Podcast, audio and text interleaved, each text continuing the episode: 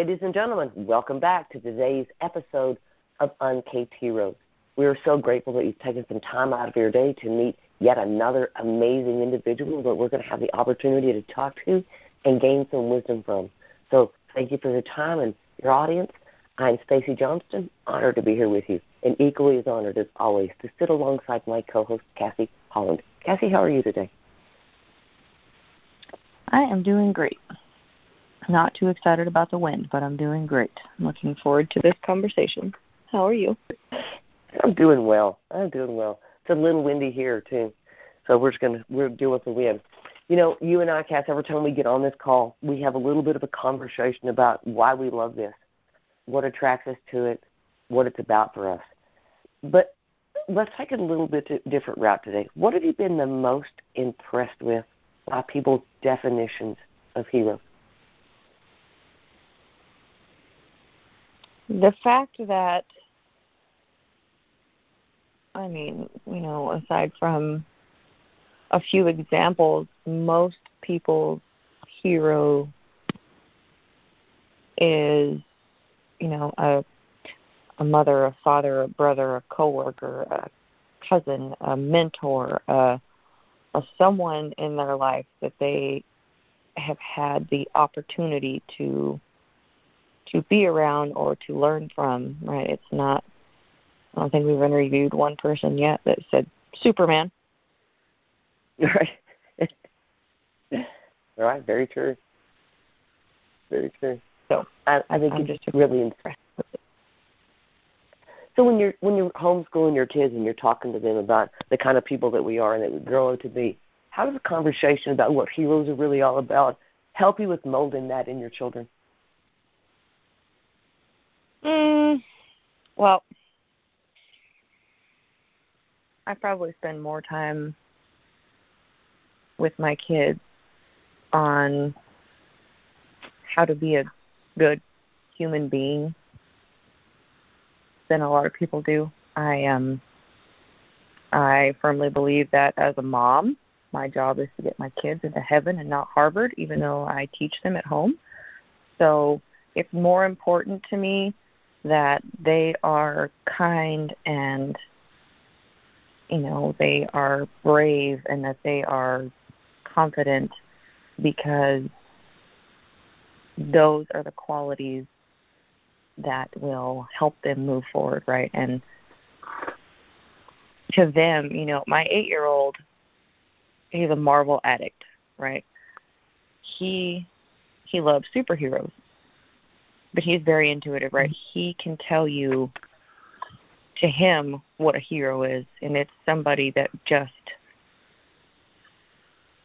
helps, right? He wants to be a police officer because he wants to help. I love it. I think that that's one of the things that ought to be stressed more in parenting is teaching them how to be quality human beings you know, I think that that just is that's something that, that you can't get at school. You know, that is a as a love trait right there, and I'm so appreciative that you take the time and recognize the need for that in the lives of your kids. It's beautiful. So let's get this show on the road. You ready to have a conversation with yet another amazing person?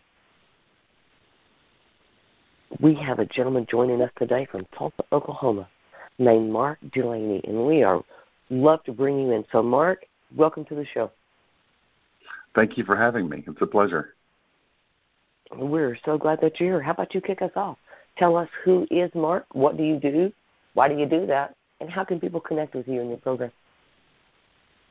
Well, it's always odd to talk about myself because I love talking about other people and hearing their story. But I will say, my wife and I, we basically are on a, a relentless pursuit to do one thing, and that is to help people know their purpose and to know it boldly in one sentence and uh, that's basically what we do with our life as we created a program to help people know their purpose. It's an eight week uh, experience.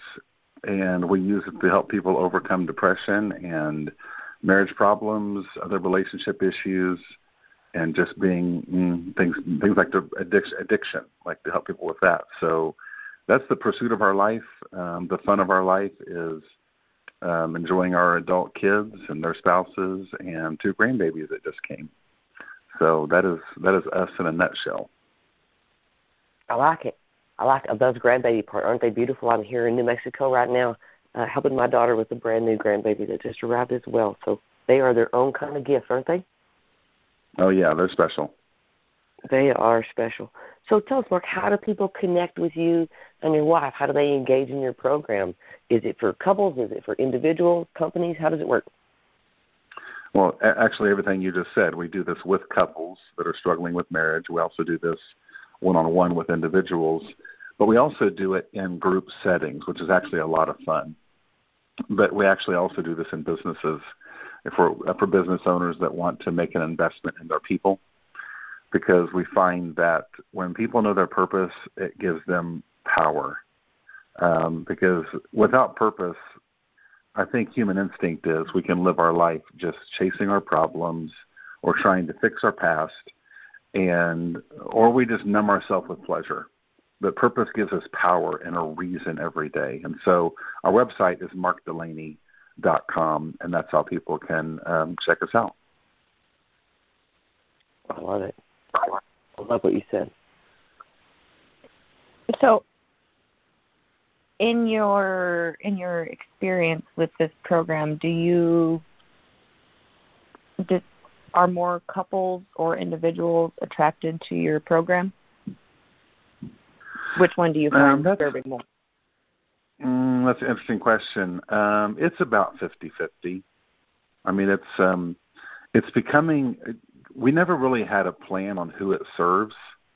We pretty much think that everyone must know their purpose.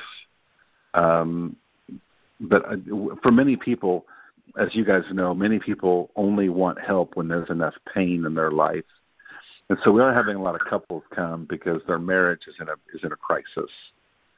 And so they find out that we help people with marriage and we actually use our program to help people with whatever kind of problem they have because our premise is that the more you focus on your problem, it just gets worse.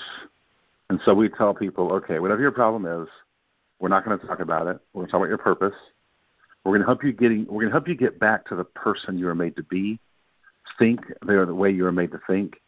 Then that'll give you that'll give you um, a, a different perspective and power to then face your problems so we've had a lot of success with couples, um, but it's also fun with individuals, whether it's someone individually that's struggling with depression or suicidal thoughts or addiction, or but but large groups of people. It's so much fun. The conversations that can happen in a room when you put people at round tables to talk with each other. Mhm. I love that environment. So let me ask you a question. Do you specifically have a definition for what a hero is to you? And is there somebody in your life that you would identify as a hero? Yeah, I I think that a hero is someone who fights through the setbacks in their life and they just stand up out of the the dirt and grime of whatever was against them, and they stand up and go live their best bold life in the world. I, that's to me a hero because I think I think that's everyone's life. I think all of us have uh, the capability of being a hero. I think we all want to be a hero, but all of us at some point end up in the pig pen. And the most the most brave among us the people that care the most simply in that pig pen say, you know what? I'm not staying here. I got something to do. And the people that leave that pig pen become heroes because I think people that leave the pig pen are the people that love the most. And they would rather go love people than live in the pig pen of their life. And my sister Sharon is a perfect example of that. She is a woman that probably the first 30 years of her life, everything was set up for her to live and die in a pig pen. And now she is such a she she carries in her life the authority of a queen. And if you know her, if you know Sharon, you know she loves you. She's the kind of person you can be around and you know that you don't have to be impressive. You don't have to prove yourself. You just know she loves you and you're going to love her. You have to love her because of how she loves you. But her life was very much set up to be anything but who she is. But she rose up out of the pig pen and she walked out a mess, but she kept walking until she learned how to be the person she was made to be. And she just does it so boldly now and so freely. And I'll, I'll say one story about her life. It's it's worth telling. I'll never forget the time she called me, and this was just mm, three, maybe four years ago. And she called me and told me about things that happened to her when she was a kid that nobody knew. My sister Sharon had a for all for her whole life she had a severe stuttering problem. And so when you look at her you think that's her problem. But she called me on the phone, like I said, just about three years ago, and she opened up and shared with me what happened to her when she was a kid and it shocked me because I thought she had a problem speaking well. But her stuttering began when these really bad things happened to her when she was a little girl. Long story short, she refused to let her past define her. I'll never forget the day, and this was two years ago, where I was on Facebook and I got an alert that she was doing a Facebook Live video and I clicked on it because she never does live videos because someone who talks like her, you don't talk on Facebook Live. So I was curious and I clicked on it. And you can still see it on Facebook today. She's giving a two minute and 35 second message. And she says, I don't care what is happening with COVID. We must all be the hands and feet of God in this world today. And you would have to listen closely to hear her stutter one time. So she is a hero. That's beautiful. What a great story. yeah, I, I love them. I always get so touched by the stories, and I, I write down the neatest things that people get to say. So thank you for sharing that with us and sharing mm. your sister with us in that journey. We're grateful. She's awesome. Well, I feel like I've got to know her in just a second. So thank you for sharing that and recognizing yeah. her. I hope she I hope she knows you see her that way. You know, like you said, we all want to be a hero, right? And sometimes yep. just knowing that we are to somebody makes a big difference. Yep. And I tell her. I Good. I tell her. Good for you. Good for you. So, Mark, I, I've, you said a couple of things that I was really attracted to. A, I love the process of the mastermind. Um, it's one of my favorite ways to teach is to, to really get down and have a group conversation about a topic and a subject and a, just to hear them. So I love what you do, and they're so helpful. And I've seen so many people get better through that process. You know.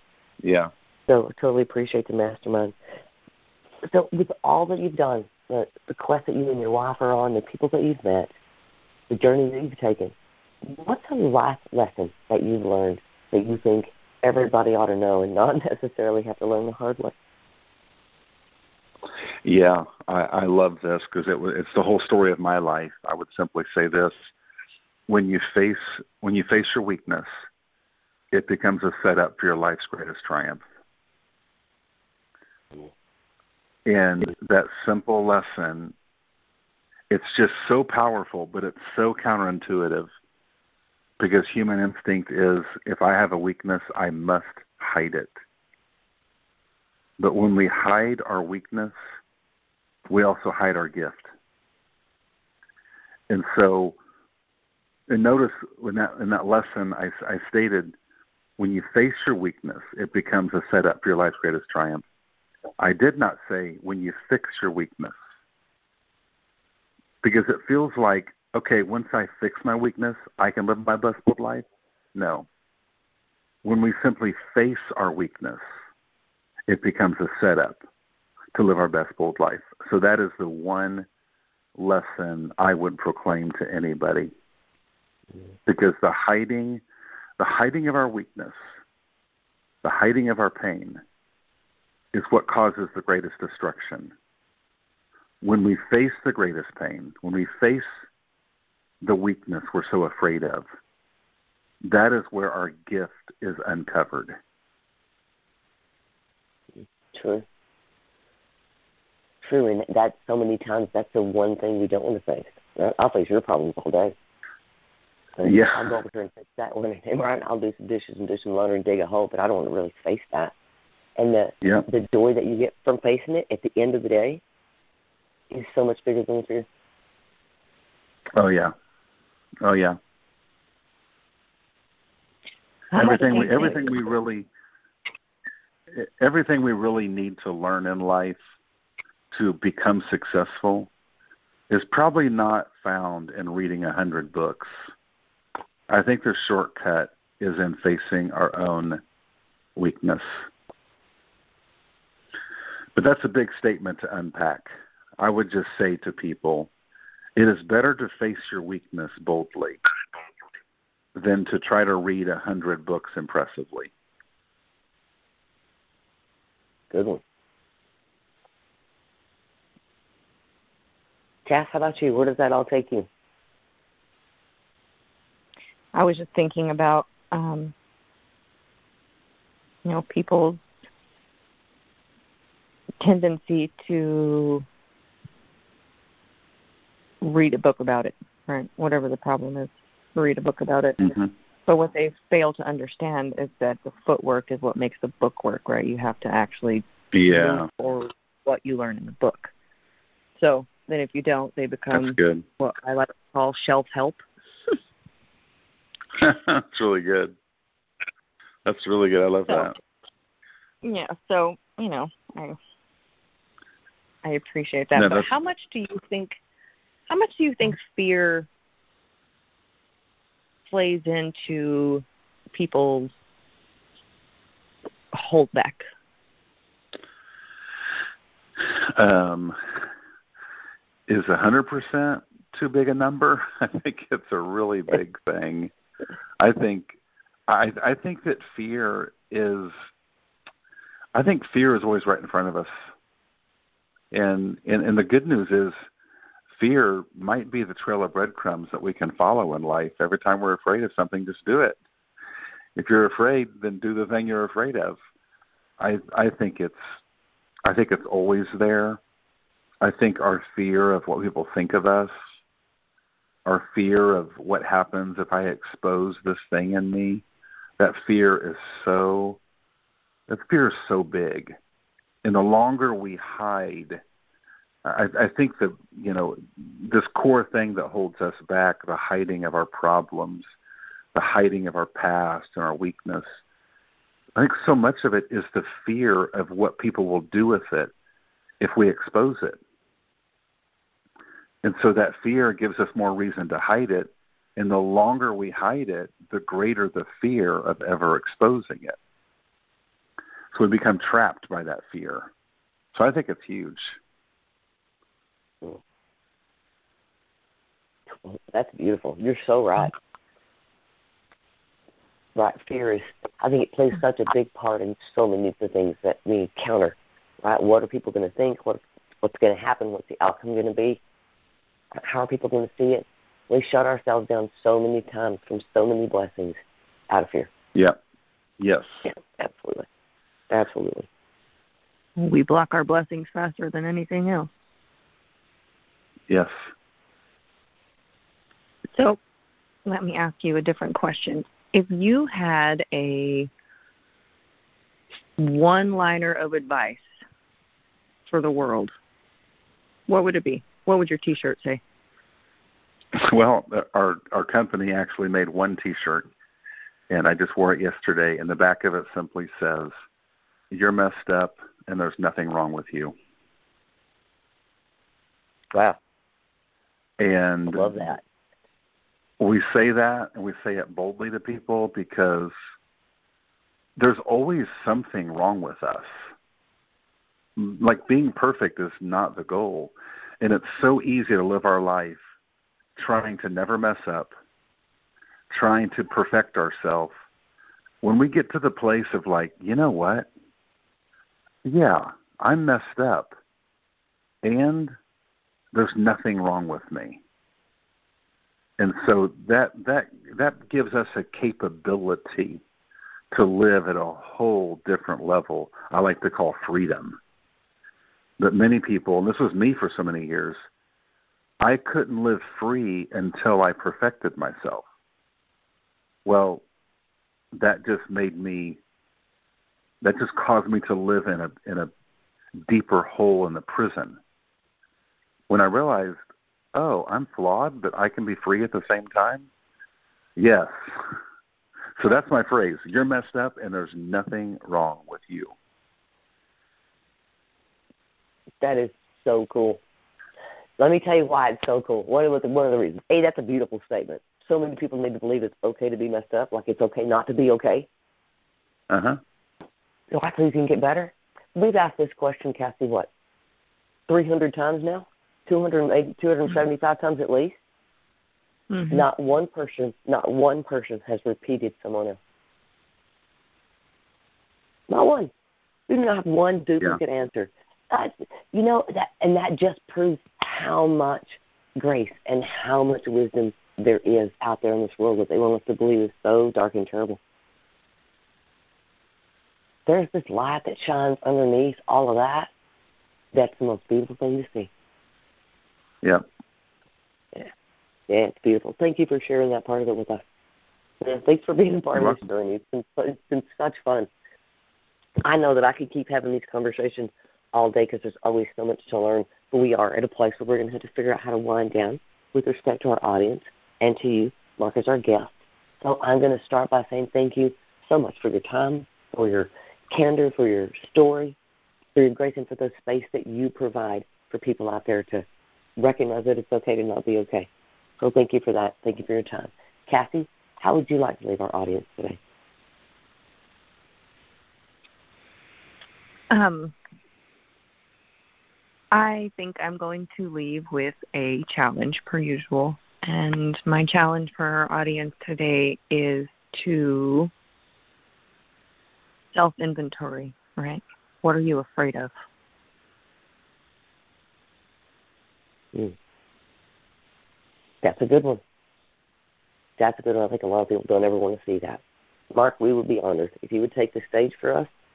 Give us the last 90 seconds to close out our show. How would you like to leave our audience today? Thank you, Stacy and Cassie if I could just leave the audience with anything, it's simply this. No matter what your life has been in the past, no matter what it is right now, your life has a purpose.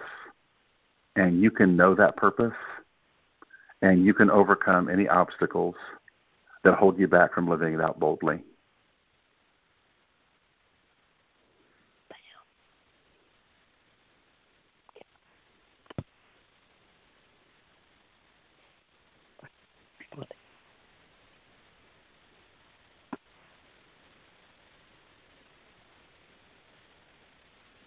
Okay, well, have to edit this part out.